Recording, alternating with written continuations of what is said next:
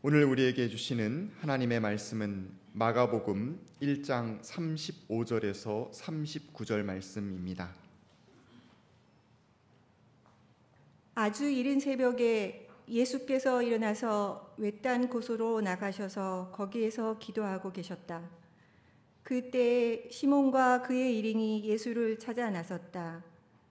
그들은 예수를 만나자 모두 선생님을 찾고 있습니다 하고 말하였다. 예수께서 그들에게 말씀하셨다. 가까운 여러 고을로 가자. 거기에서도 내가 말씀을 선포해야 하겠다. 나는 이 일을 하러 왔다. 예수께서 온 갈릴리와 여러 회당을 두루 찾아가셔서 말씀을 전하고 귀신들을 쫓아내셨다. 이는 하나님의 말씀입니다. 네, 감사합니다. 참 좋으신 우리 주님의 은총과 평강이 교우 여러분 모두와 함께 하시기를 빕니다.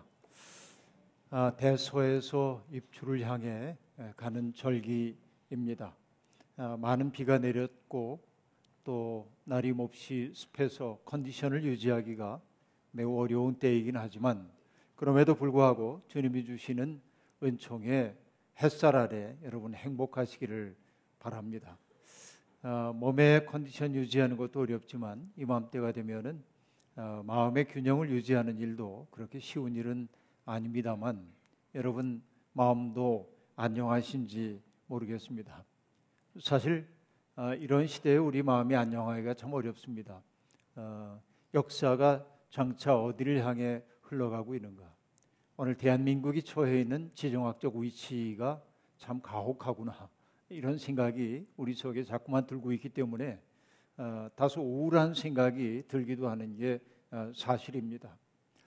어, 그럼에도 불구하고 어, 우리는 소망을 품고 이 자리에 있습니다. 어, 사람은 누구나 다 자기 부모를 닮게 마련이지요. 그래서 연암 박지원도 그런 얘기를 했습니다. 부모님 세상 떠나고 안 계시면 부모님 얼굴 보고 싶으면 어찌하나 형님 얼굴 보면 되지. 형님도 세상을 떠나서 형님 얼굴 보면 어떡하나 아, 개울가에 가서 아, 그 개울물에 내 얼굴 비춰보면 되지. 우린 서로 모습이 많이 닮아 있는 게 사실입니다. 그러나 사람은 자기 부모를 닮기도 하지만 자기가 살고 있는 시대를 닮게 마련입니다. 아, 내가 원하든 원하지 않든 우리가 살고 있는 시대는 우리의 삶에 영향을 미칩니다. 내가 주체적으로 뭔가 사고하고 생각 하지만 사고한다고 생각하지만 내 생각도 어쩌면 세상이 우리 속에 심어준 생각일 때가 아주 많이 있습니다. 그래서 우리는 참다운 인식보다 사람들이 하고 있는 이야기, 아, 철학적으로는 그걸 뭐라고 하냐면 독사라고 말하는데 억견, 아, 사람들이 하는 주장 이런 것들의 마음을 빼앗길 때가 아주 많이 있는 게 사실입니다. 어, 우리가 가지고 있는 취향도 역시 마찬가지죠. 내 취향인 줄 알았는데 사실은 내 주변에 있는 사람들의 취향이 내게 영향을 미친 것임을 느낄 때도 아주 많이 있습니다. 여러분 오늘 아, 우리에게 막대한 영향을 끼치고 있는 이 시대의 특색을 한마디로 말하면 글쎄 이렇게 얘기하는 건 대단히 폭력적일 수 있습니다만은 우리 시대의 특색 그것은 저는 빠름이라고 생각을 합니다. 이 변화의 속도가 너무 빠른 시대에 아, 우리가 살고 있습니다. 아, 꽤 여러 해 전에 민주화 운동을 하다가 감옥에 갇혔던 어떤 시인이 석방돼서 나와가지고 인터뷰하는 것을 본 적이 있는데 오랫동안 감옥에 있다 나오니까 세 가지 풍경이 바뀌어 있더래 서울에서 그 첫 번째가 뭐냐면 사람들이 생수통을 가지고 다닌다는 게 첫 번째 놀라웠고 두 번째는 뭐냐면 사람들이 손전화를 들고 다니는 게 낯선 풍경이었고 그 다음에 세 번째는 뭐냐면 사람들의 표정이 많이 어두워졌다는 것 때문에 놀랐다. 이렇게 얘기를 합니다. 이게 우리 시대의 풍경이기도 합니다. 그런데 여러분 여기 우리 IT 전문가들도 있습니다만 뭐 2G 폰 사용하고 그럴 게 엊그저께 같은데 3G 그 다음에 뭐 4G, 그러더니 5G까지 왔어요. 이게 여러분 2G, 3G, 4G, 5G 하는 이런 것들이 굉장히 중요한 개념들이 있더라고요. 그 속에 변화의 개념들이 있는데 이걸 이해하는 사람들은 많지 않은 것 같습니다. 젊은 사람들도 이 변화의 속도를 따라가기 어려운데 나이 든 사람들은 말해 무엇 하겠습니까? 그냥 사는 거죠. 그냥 편리하게 그 내용 모르더라도 누리면서 그저 살고 있을 뿐이라고 얘기할 수 있습니다. 근데 여러분 어쨌든 우리 시대가 너무나 빨리 변화되고 있기 때문에 우리를 내면 속에서 뭔가 스산한 것이 느껴집니다. 고향처럼 느낄 수 있는 것들이 너무 없습니다. 아, 내 것이라고 얘기할 만한 것이 없어요. 지나가 버리기 때문에 그렇습니다. 고향을 상실한 것 같은 느낌 들고 있고요. 바로 이런 느낌을 하이데거 같은 철학자는 으스스한 느낌, 운하임리헨이라고 얘기를 했는데, 그러니까 이 하임이라는 게 고향인데 고향이 없는 것 같은 그런 느낌, 내가 언제나 떠돌이가 된 그런 느낌으로 우리가 살고 있다 이렇게 얘기했던 아, 기억이 납니다. 여러분 이런 느낌을 부채질하고 있는 게 최근의 모습이죠. 마치 치킨 게임을 하듯이 강대 강으로 맞붙으면서 아, 지금 이 아, 동북아시아 정세가 여동을 치고 있음을 우리들이 보고 있습니다. 일본이 저러는 거 우리가 납득하기 어렵지만 또 중재자가 되어주기를 바랐던 미국에게 좀 중재를 해주셔 하고 얘기했더니 너희들끼리 알아서 해 하고 이야기를 합니다. 이게 우리 현실입니다. 여러분 미국을 비롯한 국제사회는 무엇이 진실인지를 가릴 생각이 별로 없습니다. 아, 이게 우리의 냉엄한 현실입니다. 모든 가치가 이익으로 환원되는 국제 관계의 냉혹함이 아, 우리를 놀라게 만들고 있는 게 사실입니다. 세계 무역기구 WTO도 옳고 그름을 따지기보다는 힘의 역학 관계를 가만히 저울질하고 있다가 누군가를 편들게 될 겁니다. 그러니까 우리가 기대할 바가 별로 없어요. 여러분 위험한 세상입니다. 긴장과 울분이 우리 속에 일어납니다. 하지만 긴장과 울분 속에서 살면 긴 싸움이 이겨낼 수가 없습니다. 전쟁터에서도 밥은 먹어야 하고 전쟁터에서도 잠은 자야 합니다. 포탄이 쏟아지는 그 속에서도 사람들은 클래식 음악을 듣기도 했습니다. 그리고 창작을 하기도 했습니다. 이것이 인간의 위대함이라고 말할 수 있겠습니다. 그러니까 어려울 때일수록 일상을 충실히 살아야 비상한 상황을 견뎌낼 수 있습니다. 아, 우리 교우들 가운데 꽤 많은 분들이 유럽과 아프리카를 다녀왔거나 지금 거기에 머물고 있는 이들이 많이 있습니다. 이전에는 뭐 그렇게 가면서 다녀올게요 하는 이들도 있었지만 지금도 덜어 있긴 합니다만 많은 분들이 슬그머니 갔다 옵니다.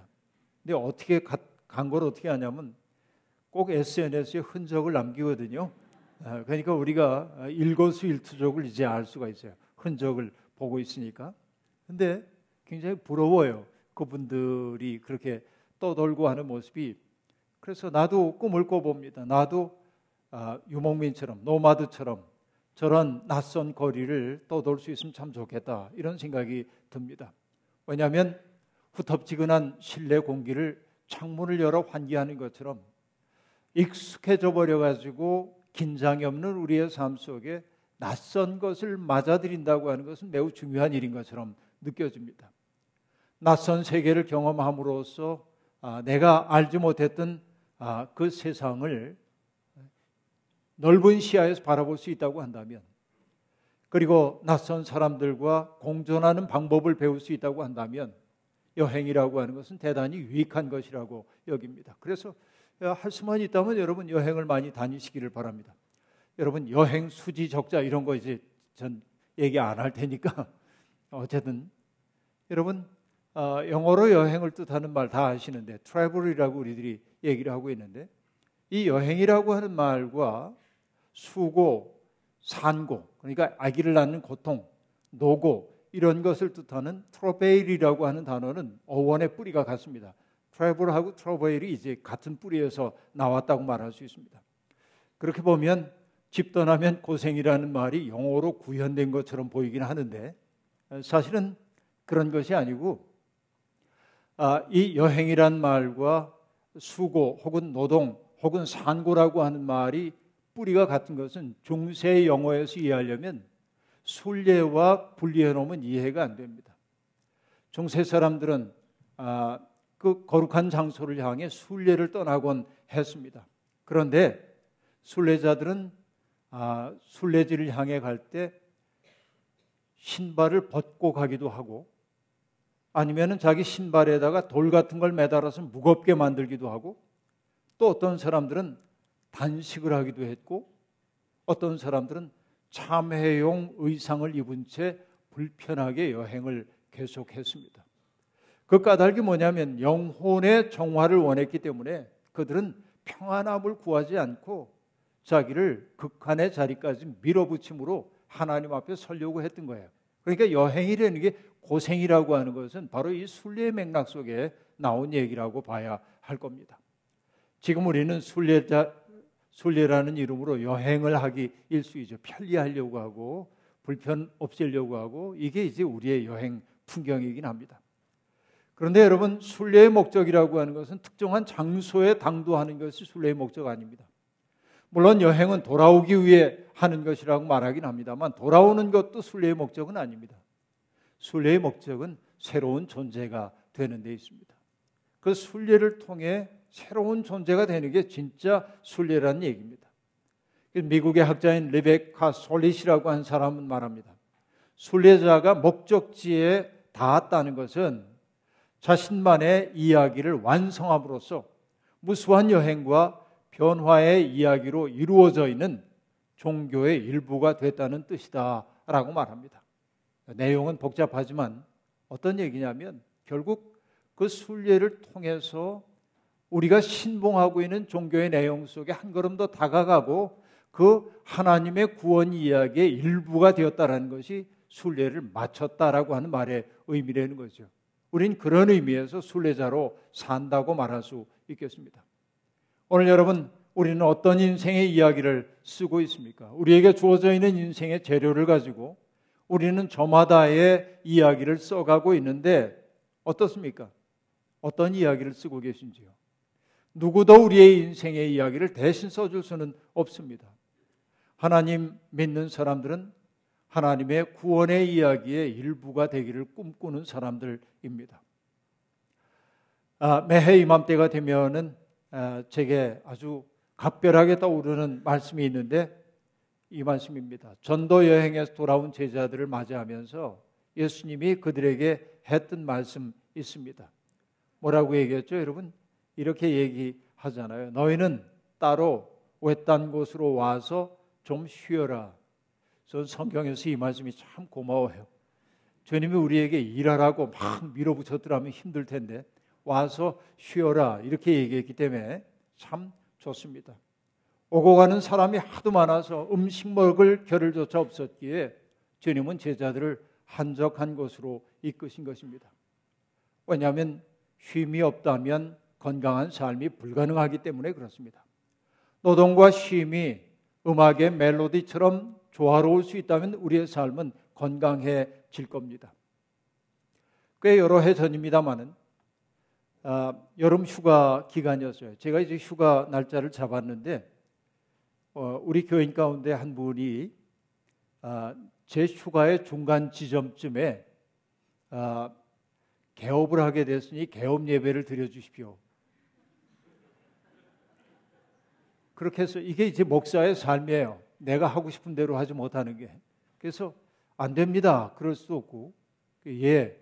그리고 휴가도 못 가고 우울하게 서울에서 지내다 보니까 병이 됐어. 몸이 너무 안 좋았어요. 근데 개업 예배를 마치고 돌아오는데 도저히 있을 수가 없어 자리에 누웠어요. 이게 견딜 수 없는 고통이 내게 찾아왔습니다. 근데 제 친구가 가까운 친구가 전화를 했어요. 뭐 하니? 그래서 누워 있다. 그랬더니 어 아파? 어 그래 아파. 넌 어디 가는데? 그래서 나 지금 지리산 간다. 그래서 기다려. 그리고 자리를 털고 일어나서 친구와 함께 지리산을 갔어요. 이게 말도 안 되는 미친 짓이에요. 그렇게 아픈데 어떻게 지리산을 올라가겠어요? 그러나 그 친구와 함께 백무동 계곡으로 해가지고서는 천왕봉까지 올라갔다가 천왕봉에서부터 한신 계곡을 따라 이렇게 내려오는 코스로 어쨌든 하루 새벽부터 저녁까지 등산을 이제 했습니다. 근데 이렇게 견딜 수 있었던 까닭이 뭐냐면 중간중간 지칠 때마다 소나무 등걸 밑에 앉아가지고 둘이 앉아서 침묵 속에서 20분씩 기도를 하면서 올라갔어요. 그날 하루 멈추어서 기도한 시간이 한 여섯 번, 일곱 번은 될 겁니다. 거의 한, 한 시간 반에 한 번씩 앉아가지고 기도를 했어요. 근데 여러분, 정말 신비하게도 내 속에 생기가 돌아오기 시작했고, 통증이 사라졌고, 마음의 우울도 사라지고, 행복하게 변했어요. 이게 제 경험이에요. 그래서 여러분, 산에 갔기 때문에 그렇지, 뭐 그럴 수도 있겠죠. 그러나 여러분 저에게서 정말로 좋았던 것은 뭐냐면 하나님 앞에 앉아서 하나님을 바라봤던 그 시간이 내게 치유의 시간이었고 진정한 휴식의 시간이었단 말이에요.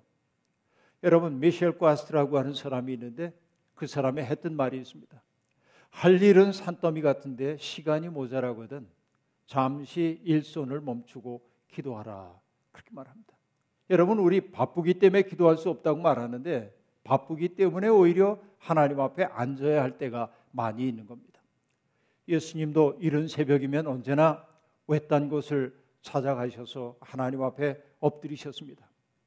새벽 시간, 그 시간은 빛과 어둠이 교차하는 시간입니다. 만물이 새로워지는 그런 시간입니다. 만물이 고요한 그 시간이야말로 하늘과 접속하기에 가장 좋은 시간입니다. 그리고 주님이 외딴 곳을 찾아가셨던 까닭도 바로 외딴 곳이야말로 일체의 다른 생각 없이 오롯이 하나님께 집중할 수 있는 시간이었기 장소였기 때문에 그렇다고 말할 수 있겠습니다. 여러분 분주하다는 핑계로 우리는 그런 시간을 마련하지 못한 채 시간에 등 떠밀며 살고 있습니다. 바쁩니다. 근데 여러분 그 분주함 속에 살다 보니까 누군가와 친밀한 사귐을 가질 수도 없고 그러다 보니까 외로워요. 그 외로움을 달래기 위해 현대인들이 하고 있는 것이 뭐냐면 끝없이 누군가와 접촉하는 일입니다.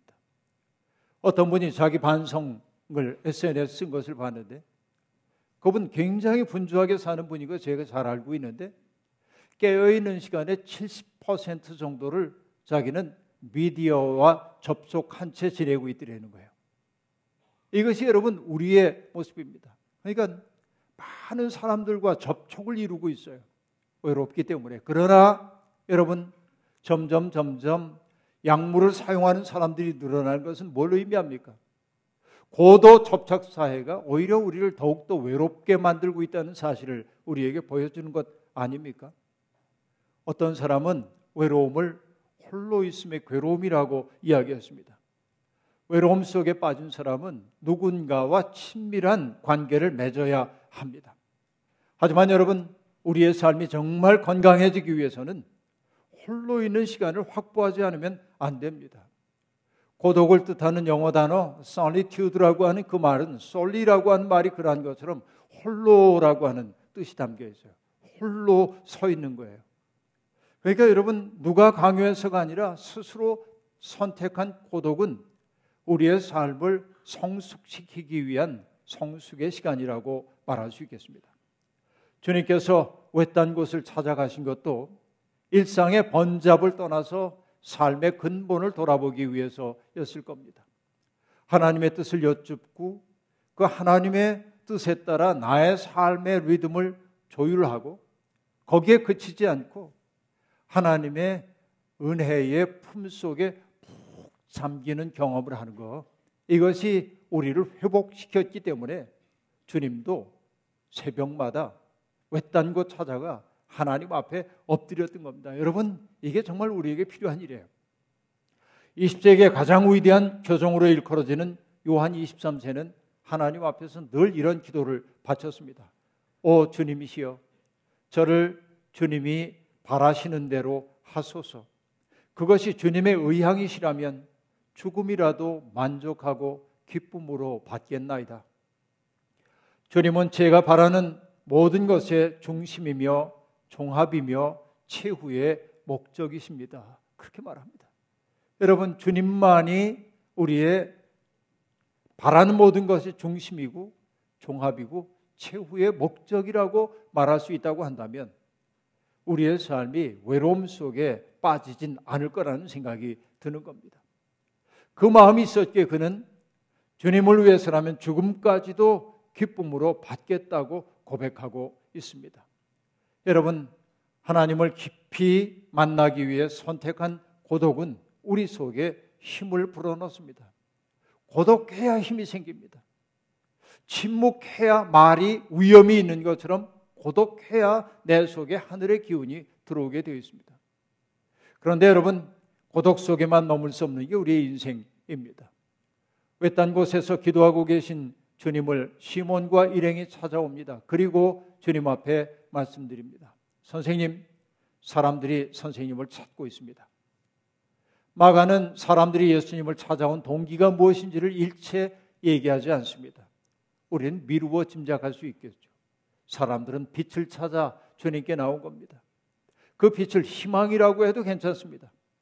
여러분 질병에 걸린 사람은 병 낫기를 위해 주님 앞에 나왔고 귀신 들린 사람은 귀신을 내쫓아 주시기를 바라며 나왔을 거고 그리고 삶의 의미가 없어서 고통받고 있는 사람들은 삶의 의미를 되찾을 수 있는 어떤 말씀과 만나기를 갈망하며 주님 앞에 왔을 겁니다. 이것이 그들의 동기였을 겁니다. 시대의 우울을 견딜 수 있는 힘을 얻기 위하여 주님 앞에 나온 사람들일 겁니다. 바로 이것을 저는 빛이란 말로 희망이란 말로 표현한 겁니다. 주님은 그들의 청을 뿌리치지 않았습니다. 제자들에게 말씀하십니다. 가까운 여러 고을로 가자. 거기에서도 내가 말씀을 선포해야 하겠다. 나는 이 일을 하기 위해 왔다라고 말씀하십니다. 주님이 고을마다 다니며 선포했던 그 말씀이 무엇일까요? 여러분, 마가는 그 이야기 선포의 내용을 기록하지 않았습니다. 그러나 우린 짐작해 볼 수 있습니다. 예수님이 공생애를 시작하시면서 처음 했던 말씀을 우리가 알고 있잖아요. 회개하라. 하나님 나라가 가까이 왔다. 그리고 복음을 믿어라 라고 얘기했습니다. 회개하라. 하나님 나라가 가까이 왔다. 복음을 믿어라. 여러분, 예수가 선포했던 것은 바로 그런 삶입니다. 옛 삶으로부터 돌이켜서 새로운 삶을 향하여 자기를 마음 열고 나아가는 겁니다. 이것이 하나님 나라를 맞아들이는 사람들의 마음이라는 겁니다. 그러면 여러분, 옛 삶은 무엇입니까? 간단히 얘기하면 인간의 욕망에 이끌려 사는 삶이 옛 삶입니다. 남보다 더 많은 것을 가지고 누리고 살고 싶고 다른 사람을 나의 목적을 위한 수단으로 삼으려고 하는 그 삶. 그리고 여러분 내가 가지고 있는 힘을 가지고 누군가를 나의 의지대로 움직이도록 만들고 싶어 하는 그 인간의 욕망들. 바로 이것이 옛 삶에 속한 삶이라고 한다면 그 삶에서 돌이키는 게 회개이고 그래서 새로운 삶을 향해 나가야 하는데 그 새로운 삶이라고 하는 거 그것은 무엇입니까? 겸허와 절제와 사랑과 섬김의 삶 아닙니까? 누군가를 돌보기 위해서 스스로 수고를 마다하지 않은 삶을 향해 돌이키는 것 바로 이것이 하나님 나라를 지향하는 삶이 아니겠습니까? 그때 여러분 생의 공허함이 줄어든다고 주님은 우리에게 그렇게 가르쳐 주고 계십니다. 예수님은 육화된 말씀 그 자체이셨습니다. 예수님의 존재 그 자체가 하나님 나라였습니다. 여러분, 살아있는 말씀은 굳어진 마음의 지각을 깨뜨려서 사람들 속에 감춰진 생명을 이끌어내는 법입니다. 그리고 살아있는 말씀은 사람들의 상처를 어루만져 낫게 해줍니다. 그리고 이기심의 감옥에 갇혀 있었던 사람들을 이끌어내서 그들 속에 있는 이타적 본능이 꽃을 피우도록 만들기도 합니다. 이것이 우리가 하나님의 말씀과 만나야 하는 까닭이라고 말할 수 있겠습니다. 예수님은 온 갈릴리와 여러 회당을 두루 찾아가셔서 말씀을 전하셨고 귀신을 쫓아내셨습니다. 마가가 귀신 들린 사람 쫓아낸 이야기를 그렇게 자주 하는 까닭이 뭘까요? 귀신 들렸다고 하는 건 어떤 의미일까요? 여러분, 다양한 해석이 가능하지만 우리들 세계 속에서도 귀신 들림이 있는데 이것이 성경이 가지고 있는 신화적 표현처럼 보일는지 몰라도 결국 귀신이 하는 일은 뭐냐면 우리 속에 들어와서 우리의 마음의 통합성을 깨뜨려서 우리 마음을 조각내는 게 귀신들이 하는 일이에요. 내 마음이 온전하지 못하도록 만드는 거예요. 내 마음을 조각내므로 내가 누구인지를 알지 못하고 살게 만드는 게 귀신들이 하고 있는 일이란 말이에요. 그러나 여러분 조각난 것은 제가 늘 얘기하듯 어떻습니까? 모서리가 있어요. 날카로워요. 조각난 마음은 누군가를 상처 입힙니다. 조각난 마음은 자신에게도 상처를 입힙니다. 모든 날카로운 것, 깨진 것들은 상처를 입히도록 되어 있어요. 바로 이것이 성경이 얘기하고 있는 귀신 가운데 일부입니다. 그렇죠. 주님은 그런 사람들, 그들을 더럽다, 위험하다 하여 외면하지 않으셨습니다. 귀신을 내쫓아 주셨습니다. 그리고 그들이 하나님의 형상대로 살게 해 주셨습니다. 그들의 조각난 마음을 예수님의 사랑의 영광로 속에서 모아가지고 총 통합성을 유지할 수 있도록 해 주셨어요. 바로 이것이 바로 귀신을 축출했다고 하는 말의 의미입니다. 내가 하나님의 형상대로 지음받은 존재라고 하는 것. 내 삶은 하나님께 영광 돌리기 위한 삶이라는 사실을 알기 시작하는 것이 치유라고 얘기할 수 있겠습니다. 주님이 그렇게 고통 가운데 있는 사람들을 사랑으로 품어 안을 수 있었던 것은 이른 새벽 외딴 곳에서 하나님 앞에 엎드렸던 그 삶이 있었기 때문입니다. 그 엎드림이 있었기에 물러섬이 있었기에 앞으로 나아가는 삶도 가능했음을 우리들이 알아차릴 수 있습니다. 홀로 고요함 속에서 고고하게 살아가는 것만이 신앙생활이 아닙니다. 엎드릴 줄은 모르고 외적인 실천만 치중하는 것도 건강한 신앙생활이 아닙니다. 이 둘이 조화를 이루어야 합니다. 토마스 머튼이라고 하는 20세기의 위대한 영성가가 있습니다. 이 사람은 27살의 나이에 켄터키 산간에 있는 게세만이라고 하는 수도원에 입회해서 죽을 때까지 그곳에 머물렀던 사람입니다. 그는 정말로 깊은 고독을 갈망했습니다. 할 수만 있다면 수도원을 떠나서 더 높은 골방에 들어가가지고 홀로 있는 시간을 확보하고 싶었습니다. 그러나 그의 바람과는 달리 수도원장이 그에게 지시를 합니다. 많은 수도사 후보생들이 들어왔으니 그들을 수련 수사들을 수련해 주는 역할을 감당하라는 것이었습니다. 그는 고독을 너무나 사랑했기 때문에 자기에게 맡겨진 과제를 받아들이기 싫었지만 윗사람이 하는 일을 순명해야 하는 게 그들의 숙명인지라 받아들였습니다. 2차 세계대전 전후로 해가지고 많은 젊은이들이 삶의 회의를 느끼고 수도원으로 들어왔습니다.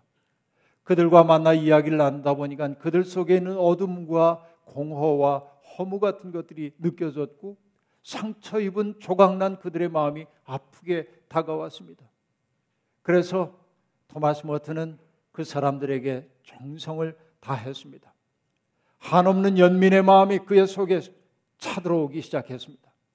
그리고 그는 새로운 소명을 마음을 다해 받아들였습니다. 마침내 그는 자기 일기장에 이렇게 썼습니다. 진정한 은둔 생활은 미래에 거는 희망이 아니라 현재를 심화하는 것이다. 라고 말합니다.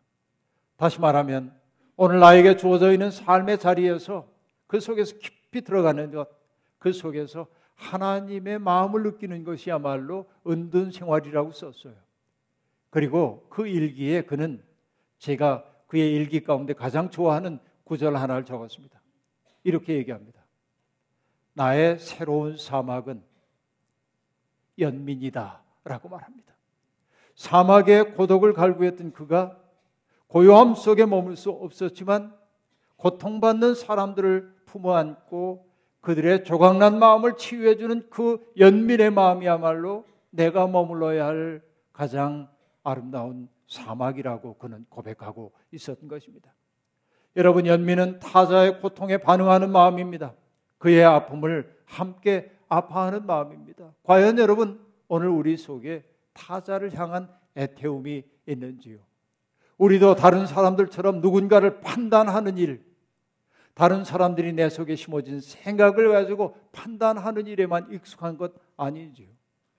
폭염 속에서 60일 가까운 시간 동안 금식하면서 철탑 위에 올라가 있는 사람이 있습니다. 그리고 여러분 직장에서 내몰린 사람들이 있습니다. 위험을 외주화하는 사회에서 목숨을 걸고 일하는 사람들 그들이 있습니다. 그들의 시린 마음을 헤아릴 수 있어야 합니다. 그 마음이야말로 하나님이 주시는 마음이기 때문에 그렇습니다. 그 사람이 정말로 은혜 받은 사람인지 아닌지를 알 수 있는 것은 그가 타인들을 어떤 마음으로 대하는지를 보면 알 수 있습니다. 일평생 교회를 다녔다고 해도 고통받는 타자를 냉엄한 시선으로 바라보고 있다고 한다면 그는 아직 예수의 마음에 접속하지 못한 거예요. 교회 다닌 지 얼마 안 된다고 해도 그 고통받는 이들 때문에 내 마음이 아파진다고 한다면 나는 믿음의 세계 속에 깊이 발을 들여놓고 있다고 말할 수 있습니다. 예수의 가죽만 만지는 사람이 아니라 예수의 핵심과 내통하는 사람이 되어야 합니다. 이것이 우리에게 주어져 있는 신앙적 도전입니다. 여러분, 세상에 사는 동안 이런저런 상처를 입다 보면 우리 마음에는 단단한 껍질이 생깁니다. 더 이상 상처받고 싶지 않다는 마음 때문에 마음문을 굳게 닫아 걸고 살기도 합니다. 하지만 주님은 우리를 은혜의 장으로 부르십니다. 내 마음을 열라고 말합니다. 마음을 열고 너의 삶 속에 타자들을 환대하여 맞아들이라고 말합니다. 상처 입은 치유자가 되어 그들의 상처를 고쳐주라고 말씀하십니다. 사람들의 힘을 북돋는 사람이 되라고 말씀하십니다. 여러분, 나도 상처가 있지만 다른 이의 고통 때문에 아파하며 그의 상처를 치유해 주기 위해 몸을 낮출 때 오히려 내 상처가 치유되는 신앙의 신비를 맛보라고 주님은 우리를 초대해 주고 계십니다. 밀물과 썰물의 리듬이 바다를 푸르게 유지하는 것처럼 물러섬과 나아감의 리듬 속에서 우리의 삶이 건강해지고 그래서 우리가 살아가는 모습이 세상에 주는 선물이 되기를 원하고 하나님께 바치는 예배가 되기를 원합니다. 무더위 속에 지치지 말고 오히려 한적하게 하나님 앞에 엎드림으로 내 속에 하나님의 생기가 차오르고 그 생기를 가지고 주위에 있는 사람들을 명랑하게 물들이는 아름다운 나날이 되기를 주의 이름으로 축원합니다. 주신 말씀 기억하며 거듭의 기도 드리겠습니다. 하나님, 거친 세상 사는 동안 조각난 우리의 마음, 멍들어 버린 우리의 마음, 주님 앞에 다 내려놓습니다. 치유하시고 회복시켜 주실 은혜와 능력이 주님께 있음을 믿기 때문입니다. 하나님 삶이 힘겨울 때마다 하나님 앞에 엎드릴 줄 아는 믿음 허락하여 주시고 그리고 우리에게 요청되는 바에 응답하기 위해 사랑을 품고 세상을 향해 나아가는 우리 모두가 되게 하옵소서. 예수님의 이름으로 기도하옵나이다. 아멘.